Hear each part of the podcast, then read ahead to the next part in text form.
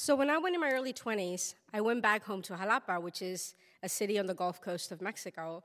My family, however, lives about um, an hour away. And so I went home, and I had an apartment, and I was driving my grandfather's nineteen eighty-five Volkswagen Brasilia, which is a tiny little station wagon with the motor on the back. And I was having a good time. And um, Jalapa is an amazing city. And at that time especially, if you knew the right people, then you had access to all these underground pop-up kind of places on the outskirts with music and drinking and performance and drinking and dancing and more drinking. And um, like I said, I was having a good time. And I was really excited because my best friend was coming in from the States, and it was her first time, and I was going to show her a great time. And on the Friday that she was coming in, my grandfather called, and he said, "I won the car back." And I said, "But my friend is coming." And he said, "Yes, that's why I want the car back." So I say, "Okay, but what I really mean is, okay, in a few days." And um, on that same afternoon, on my way to pick up my friend, I stopped by the gas station, and it's on a hill, and I'm waiting to exit. I'm behind a semi-truck. And instead of going forward, the semi-truck starts backing up, and it inches in and in and in. And by the time he stops, my hood is an accordion. And, and the bus and the truck driver gets out, and he looks at it, and he's like, "Well, I have to be in Mexico in five hours, so sorry." And I said, "No, no, no, no, no." And um, I I drag him down to a body shop that I had seen down the street, and the guy at the body shop says, "Sure, seven thousand pesos." And seven thousand pesos at that time was a lot of money. If you consider, for example, that a teacher in a rural area was probably taking home about four thousand pesos, you know, a month. So anyway, stuff happens. I get the money from the driver. I leave my car at the shop. I put the money in my pocket, and I go pick up my friend. And when she gets in, I tell her, "So we don't have a car, but hey, we've got cash." So later that same night, after we catch up and we eat and we drink, we go find one of these places. Well, it turns out my directions were totally wrong. And we take a cab out to the middle of nowhere. There are no streetlights left. There's no paved streets left. And the cab stops, and he says, "Okay, this is as far as I can go." And I tell him, "Okay, you know, wait for us." But the moment we get off, he speeds off. And I have no idea where we are, right? So we make our way down the hill to this place, and we look at each other, and we say, "Okay, well, you know, we're just going to go in, use the phone, grab another cab, and go home." Well, the moment we walk through the doors, these two iron doors close behind me, and the bouncer puts a chain and a padlock. And I look, and I think, fire hazard. But really, fire hazard is the least of my problems. And um, we walk in, and we're in this concrete box with no windows, and that's the only door. And the ceilings are low, and the floor is dirt, and there's just like these sporadic naked light bulbs around. And I'm like, okay. And so my friend's a little nervous, you know, and I can see why. And uh, and I look around, and sure enough, you know, um, the place is a place of prostitution. So there are all these women who are not there by choice, and there are all these men who are there for one thing. And I go up to the bartender, and it's like, you know, "Hey, is there a phone? I need to get out."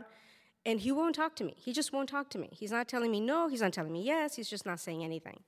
And so we go to the bathroom in the hopes of finding a window. And there are no doors on the, on the bathroom. There's no running water. And there is a window, but it's the size of my head. And it has bars. So, you know, I'm out of luck.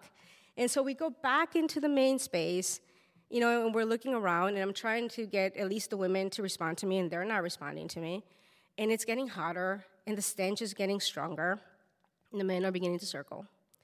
And suddenly I hear, "What are you doing here?" And I look, and it's this guy.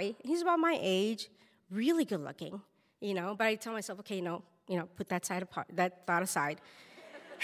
Focus. And um and he's like, what are you, what is someone like you doing in a place like this?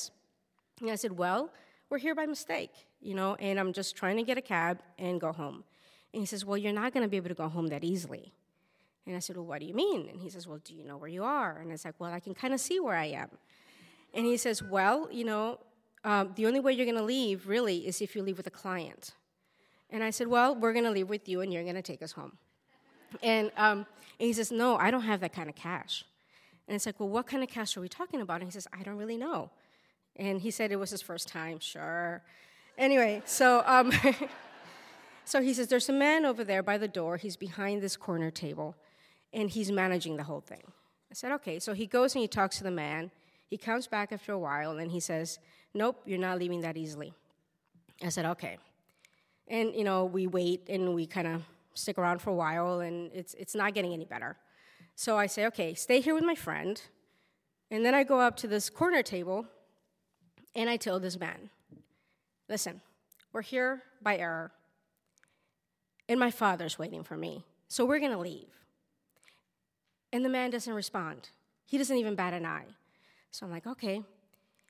So I reach in my pocket, I feel the money, and I'm, my concern is that it may not be enough money to get one person out, let alone two people out. But I take the money, I put it on the table, I slide it over to him, and I tell him, this is all I have, and my father's waiting, so we're going to leave. And, you know, um, he pauses, he looks through the money, he looks at me, he looks at my friend, and he starts laughing. So to me, that's a yes. And so um, I turn around, I grab my friend, I grab my new friend, and I walk out, you know, to the to the door, and the bouncer's standing there, and he's looking past us, and he gets some sort of signal, and he opens the door. And as I'm, I'm walking out, he says he says to me, "Suertuda," which means not just lucky, but really lucky.